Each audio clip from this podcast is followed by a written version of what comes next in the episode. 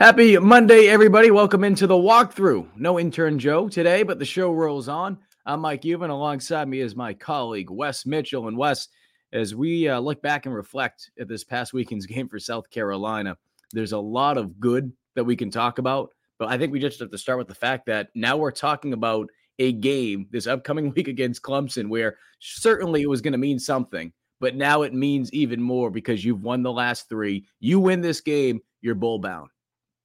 Yeah, Mike. And uh, I want to first of all, let's throw a shout to our buddy intern, intern Joe. Not with us here today, but you're you're rocking the intern Joe shirt there. I know. So. If you guys are watching on the YouTube show, intern Joe has merch. I mean, it's got his name on it and everything. I don't think he has like a website selling this stuff, but if he does, we'll definitely push that out there so the kid can get some more food. So he's not eating just you know ramen and whatever college kids eat. Nothing wrong yeah. with like some pizza in there, but you know, get get him up there a little bit. Yeah, we'll we'll take him to the next level there. But yeah, shout out intern Joe. And you know, Mike, this was one of those things where people talked about this four game stretch, of course, the last three games and then Clemson. And you sort of start to look ahead and you said, um, well, they could maybe salvage their season if they could get hot and, and go on a run here. And it, it kind of, for me, I think if you looked at those four games and you started kind of trying to check them off, you'd say, of course, they should beat Jacksonville State. It ended up being probably closer than anybody over there was comfortable with. And you said they should beat Vandy, especially at home. But I was kind of already circling this Kentucky game and saying, mm-hmm. of the four, if you're going to have a real chance to do this, I thought this game might possibly maybe even be more difficult than beating Clemson because, you know, rivalry game, there's so many different things that go into a game like that. I thought this was the big sort of uh, can you clear this hurdle type game. And so obviously they did. They've got some momentum and they've kind of been able to, I feel like, to to build some confidence off of this uh, November to remember mantra or what you know, whatever you want to call it. They play very, very well at Williams Brice Stadium at night in November. And I, I think they're they're kind of building off of that, man. If you're Clemson coming into this thing, I think you're going to get South Carolina's best shot.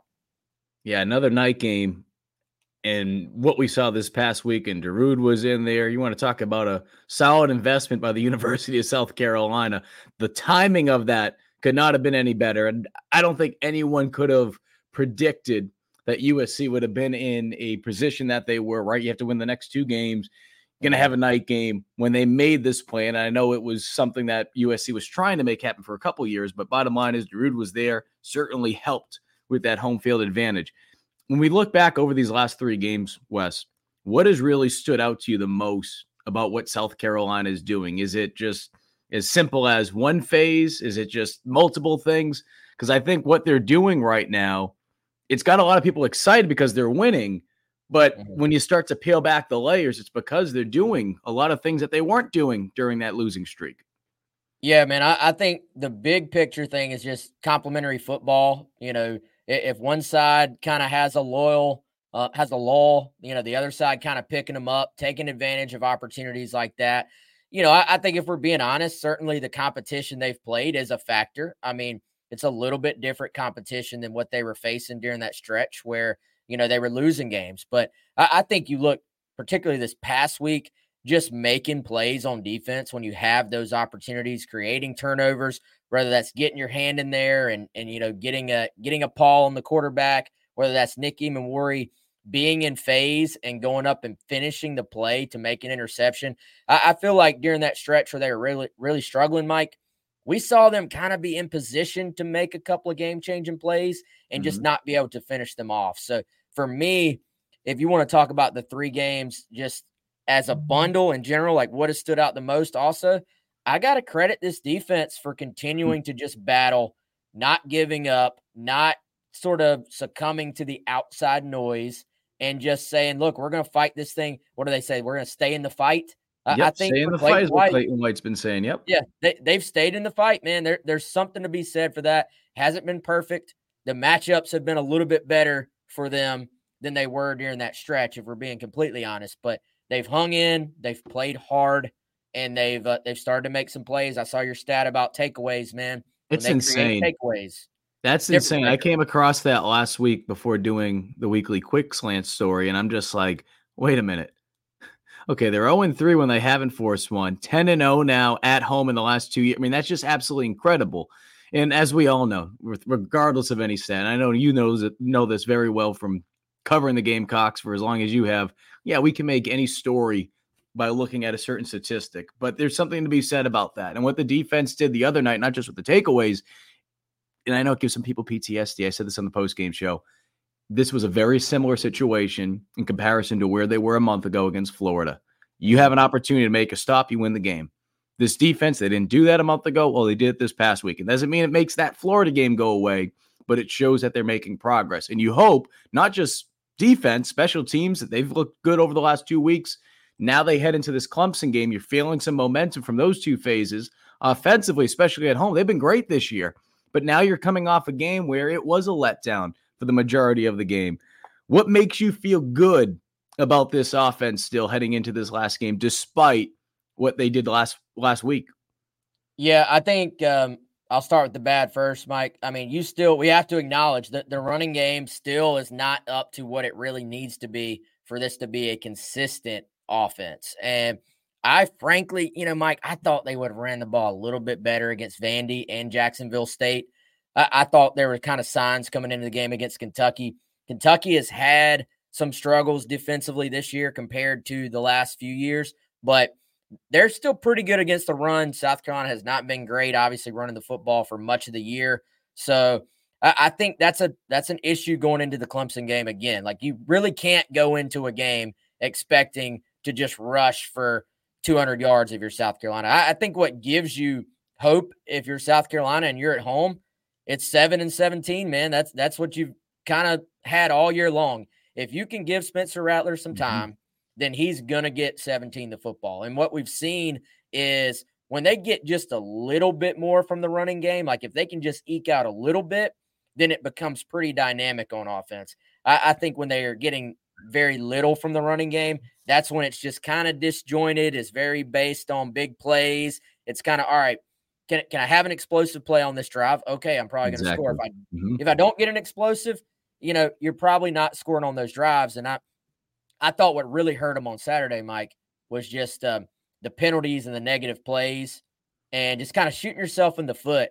And so this offense really has not been able to withstand those and still turn those drives into points. Now they did on the final touchdown drive. That mm-hmm. was the most impressive thing about it is you had a third and long early on in that drive and they hit uh, Legette on the little dig route. Then you had a what is it second and 26 after the penalty and they got half the yardage then they throw the touchdown pass on 39 so they were able to withstand some situations where you're behind the sticks which i, I think is something they've really struggled to do for, for much of the year but different animal coming in pretty good clemson defense man so i um, they're going to have to have a great game plan on offense i think yeah, and you can read more about this on the grading the weekly keys that we do on Gamecock Central. Just dropped it on Monday, but Wes, you mentioned you mentioned that about some of these explosives because when you go back, I thought this was pretty crazy. Third down conversion success for South Carolina this past game. First quarter, they were three for four. Second quarter, 0 for three. Third quarter, 0 for three. Fourth quarter, one for four. In the second quarter and third quarter, right? They go 0 for six on third down. They combined, they combined for 30 yards of offense. 30 yards of offense in those two quarters. So the reason I bring that stat up is because when you're not able to sustain drives, you're not going to be able to stay on the field, right? You don't have to be a rocket scientist. You don't have to be Vince Lombardi or Bear Bryant to know that. And we saw that with USC. And a lot of that has to do with the fact that they haven't been able to run the ball consistently, not just this past game, but really the last three games. Those stats are inflated.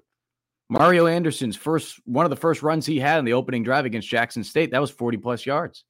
Vandy, towards the end of the game, fourth quarter, he had a 70 plus yard run. You take those two runs away, and those numbers give you a better indi- indication of what USC has been able to do from a rushing standpoint in those two games, plus what we saw from this past week. You mentioned Xavier Legette continues to climb the ladder, literally, as he moves into second now on the all time receiving list. When you look at that list from your time of covering the Gamecocks, from your days of being a student at USC, just being around this program as long as you have, and being a fan growing up, you've seen some really talented wide receivers. You've seen some really talented wide receivers. Alshon Jeffery, Pharoh Cooper, Sterling Sharpe. I know Kenny McKinley isn't in that top five. Sidney Rice is, but we can keep going on and on. Bryan Edwards. But now you throw in Xavier Legette because of the season that he's having. I know it's difficult sometimes to say where does he go on your all-time Gamecock list, but as far as season performances, is that as simple as saying that this guy is having the number two season you've ever seen before now because he is in that number two spot? Or uh, what do you think? I mean, he's going to have, he still has plenty of, uh, of, of ways to go if he wants to catch Alshon, who had the luxury of playing in a bowl game. He also had a luxury of playing in the SEC championship in that 2010 season. But where do you stack his season? What Xavier Legette is doing in comparison to some of those greats? It's tough, man. I mean, certain for for first of all, the stats just kind of speak for themselves. So you can say, look, he literally has the second best year in program history for a wide receiver. So in some ways, man, it is that simple. As far as stacking them up and and trying to get some intricacies in here of um, you know, how did he really compare? Watching Alshon do what he did, um, you know, that that was special. And all, all these seasons were mm-hmm. special. I'm trying not to be a prisoner of the moment here with Legette, And, um, you know, Alshon was amazing. Watching Sidney Rice did it twice. That's that's incredible. He he was in you know the top five there twice, I think. So that's crazy. But I didn't really see Sterling Sharpe. So our, our older Gamecock fans always chime in with, hey man, don't forget Sterling Sharpe." I didn't really watch him when he was at Carolina. So I can't really speak to that. But as far as, you know, once you start getting past Alshon, past Sidney, Legette may he may be right there just in terms of eye test, what he's meant to this offense, not having Juice Wells out there, um, not having a true just number two that's just stepped up and been consistent. You know, the tight ends have kind of taken up that mantle, it seems like. So um, it's kind of been just other guys rotating around him. AB has been banged up several times this year. So, you know, I, I, think we'll really be able to try to put it in perspective, Mike, when the season's over. You, hey, you could you could have a bowl game to tack onto those mm-hmm. numbers. You, you never know. So I, I think um, it's been special, and it's been more special to me in that I don't want to say it came out of nowhere, but there's a big difference, as you know, there's a big difference between preseason hype mm-hmm. and oh man, this guy's had a great offseason. This guy's been our best receiver, you know, in pre in preseason. This guy's been the best player all summer. We hear stuff like that, but it doesn't always result in a thousand yard receiving season. So to everything he's done in, in the offseason has translated to the game field, which um I, think is worth noting that that's special considering this is not a guy that's been doing it his whole career at South Carolina. He's had to develop, he's had to go through some adversity, he's had to work his tail off to get where he is right now. Yeah, you bring that up, and I and I said this after the game, and I've been mentioning this a couple times over the last week or so. With all due respect to the players, with all due respect to Shane Beamer and the coaching staff, with all due respect to Xavier Legette, anyone that would have said, "Oh yeah, we we knew that this was coming. We see him every day at practice. That's great." no one expected Juice Wells to go down earlier in the year. And let's call for what it is. Juice doesn't go down. Not saying Xavier Legette doesn't have a great season, but he's not putting up these numbers just because there's not going to be, uh, you're not going to be able to share the ball that many times. It's just not going to happen. Um, having said all that, it is interesting now we get to a point now, and because we're taping this show on a Monday in comparison to how we usually do on Sunday, you see some different things that pop up on Monday. Juice Wells is putting some Facebook or, or Instagram post up on his story, I should say. People are, are interested if they'll see three this week. And I know you and me will talk about it more throughout the week. I know Wes, uh, Chris will as well, and we'll get into it more and more. What would just, I'm not going to ask you if, what would having three back out there on the offensive side in a game like this, even if he's not able to be at 100%, because I always say, even from a physical standpoint, yeah, he could be back 100% or even 90%. I don't know where he's going to be at mentally. And that's not a juice thing. It's about just any player when they come back from a lower body injury. What would having three in a uniform under the lights at Williams Brice this Saturday against Clemson mean? Well, you you mentioned Williams Brice, man. Just the the added not that the atmosphere needs another boost, But if three walks out there in a uniform, this place is going nuts. So it, it adds a little bit in, terms of that. But I, I, think it's just the threat that that Juice had. I mean, look at the Georgia game, which is one really I it's the only drive of this entire season that it felt like we had a close to 100% Juice Wells on the field with Legette on the field too. And uh, South Carolina goes right down the field and scores. And Juice makes a play on a third and long where it's just a simple, hey, we're going to run a, a, receiver screen and uh, and not get our quarterback hit here. And Juice makes a couple guys miss, runs through a tackle, and then he scores. And so we got such a small glimpse of that.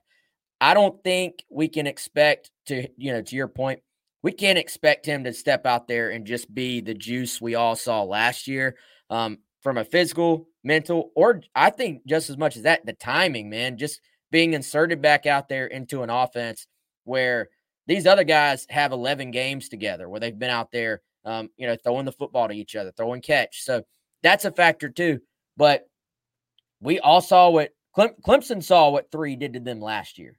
Mm-hmm. So I think it changes the coverages you can um you can probably stretch the field a little bit more. It, it really is just a different game plan, I think, if you have to worry about Juice Wells. Even you know, if I'm Shane Beamer, I'm loving the talk about this this week just because Absolutely. now I know Clemson's prepared for it, right? Absolutely, it's simply because and we'll get into it more this week. I know on Fridays you guys really hammer it, getting into, and I'm sure I don't know who the, the guests will be this week, and I'll throw out Matt Conley. I don't know, but anyway, you usually get like a Clemson or someone that has you know Matt's on with on three now with us, but Nate Wiggins is one of Clemson's top defensive backs, and at some point, as we all know, you got to pick your poison, right? If you have another weapon out there, then you have to decide what you're going to do. Are you going to double team Xavier Legette, which we saw Kentucky do a lot of? They did a lot of, and at points in, in the game, they weren't able to do that. And we saw what South Carolina was able to do when they didn't double team them. So having Juice out there would be massive. Another guy who would be great to be able to see back up in the lineup this week, and I know you had a chance to go see him this past week. As we're taping this, depending on when this gets uploaded, I was I would say head on over to the Brookland uh, Cayce. I think it's the Baptist Church around five but um, Dakereon Joyner is going to be doing a, a, little food drive over there for Thanksgiving. If this is it, if this is the last game that South Carolina has, and I'm not trying to be pessimistic because obviously if they win, they go to a bowl game. But this very likely could be South Carolina's last game of the season, which could mean the last game for Dakereon Joyner. I hope to see him back out there. I, I know you've had an opportunity, just like myself, but going back to his Fort Dorchester days, getting to know him. Mm-hmm. I hope that young man is back out there this weekend because what he has meant to this program. I bring that up though, Wes, because when you have had a chance to talk with, you know, from a recruiting standpoint, we hear names like Luke Doty Dakereon Joyner. How important has he been in being able to get South Carolina back into this position now? And I know it's been a tough year, but to be able to get back into a position after where they were a couple years ago.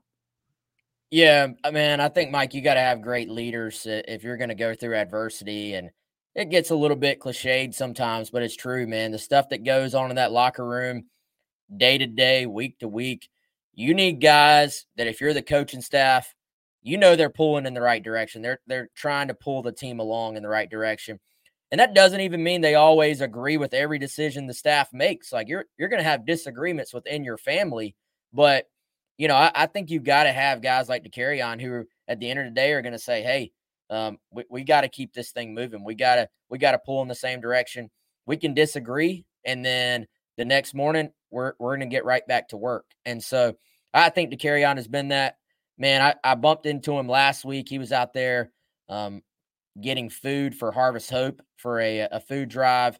Um, you know, you can tell he wants to leave his mark on not just this football program, but this community as well. It's a community that he'll tell you has been fantastic to him too, with you know his baby daughter and supporting him. So I, um, you know, this was before the Kentucky game that I was out there, and I, I don't want to, I don't want to um, break his confidence, but you know, I talked to him, and it it would mean nothing more. It would mean the world to him to be able to to find a way to get out there this week against Clemson and and actually suit up, uh, you know, in his final.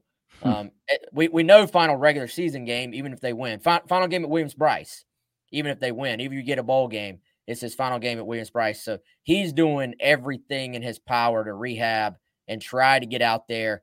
Um, you know, just knowing what we know about those injuries, it's hard to see him being 100%, but, uh, you know, maybe he can get up to a point where he can help you. We know they're thin at the running back spot, and I, I know it would mean the world to Dakereon Joyner if he could get out there and, and suit up to this program and play in front of these fans, uh, you know, at, a place that just meant so much to him. I will say this before we wrap things up. I want to talk about Jordan Strachan. Djay Braswell, I thought he did a great job coming in there. Statistically, when we talk about production, I think people look at those stats and they're like, oh, he didn't have this many rushing yards. Uh, he did some good things from a blocking standpoint. Really good job. In the post game show that we do, Garrett Anderson brought that up, and I thought he was spot on with it. But talking about Jordan Strachan, talking about a guy that when we talk about injuries, coming back from him, this guy has gone through two knee injuries, tore his ACL last year. He has been able to make an impact in multiple games this season. He hasn't been probably at that level where he's wanted to be consistently just because he's come back from that injury. And we talk about those mental hurdles. However, this past weekend, he played out of his freaking mind, named SEC Defensive Lineman of the Week, two sacks, forced a huge fumble towards midfield, which really put Kentucky in a pickle. I know they got the ball back on the following drive, but it really put them in a tough spot to be able to come back because now you got to do it even quicker. Mm-hmm. Jordan Strachan. I mean, shoot, you remember when I remember when he transferred in here, he waited his time behind some talented guys like Aaron Sterling and JJ and Enagbare. Then last season, the injury happens against Arkansas. What type of player are we going to get this year? Well, here we are during a time period where USC needs everyone to be playing at their best. And he's he's coming off his best game of not just the season, but since he's arrived at South Carolina. Yeah, special moments there for him, I'm sure, man. And uh, to collect the two sacks and just to get the, the late one with the forced fumble. I mean, dude, you're looking at that situation. Kentucky only needs a field goal to at least extend the game and tie. They're taking over at midfield. You know, I was talking to one of the guys from uh, KSR, Kentucky Sports Report. He told us before Kentucky feels really good um, about their kicker situation from 45 yards. So, really, you're you're sitting there saying Kentucky's taking over at the 50. They need 20 yards to get to the 30 and feel pretty pretty close to being pretty good about it, hitting a field goal. So we know South Carolina at times has struggled to get off the field. Um, you don't want to go through four downs with Kentucky, you know, and I, I think that was kind of when people started. Here we go again, probably thinking about the the uh, Florida game, like you mentioned earlier, man. And so for him to just go ahead and say, "Look, now we're ending this drive right now create a turnover, um, beat my man off the edge. Uh, Tonka gets the fumble recovery on the other end of it. That was special, man, and I, am sure that's a moment he's uh, he's not going to soon forget. And uh, hey, hope hopefully, you know, Mike, that's a guy I felt like had some true NFL potential no with his length, you know, first step, quickness, reactiveness. Um, and the injuries have just kept him from kind of fulfilling that potential. So hopefully he can finish this year on a bright spot and, and start to maybe get some NFL attention going into um, what will be a big few months for him with the NFL draft. No question, because a couple years ago when he was at Georgia State, he led the country, was tied for the most sacks in the country. Arrives at South Carolina, like we mentioned, behind Sterling, behind JJ Enagbare, who waited his time. And it was just like last season, 2022, like this was going to be the year for Jordan Strachan.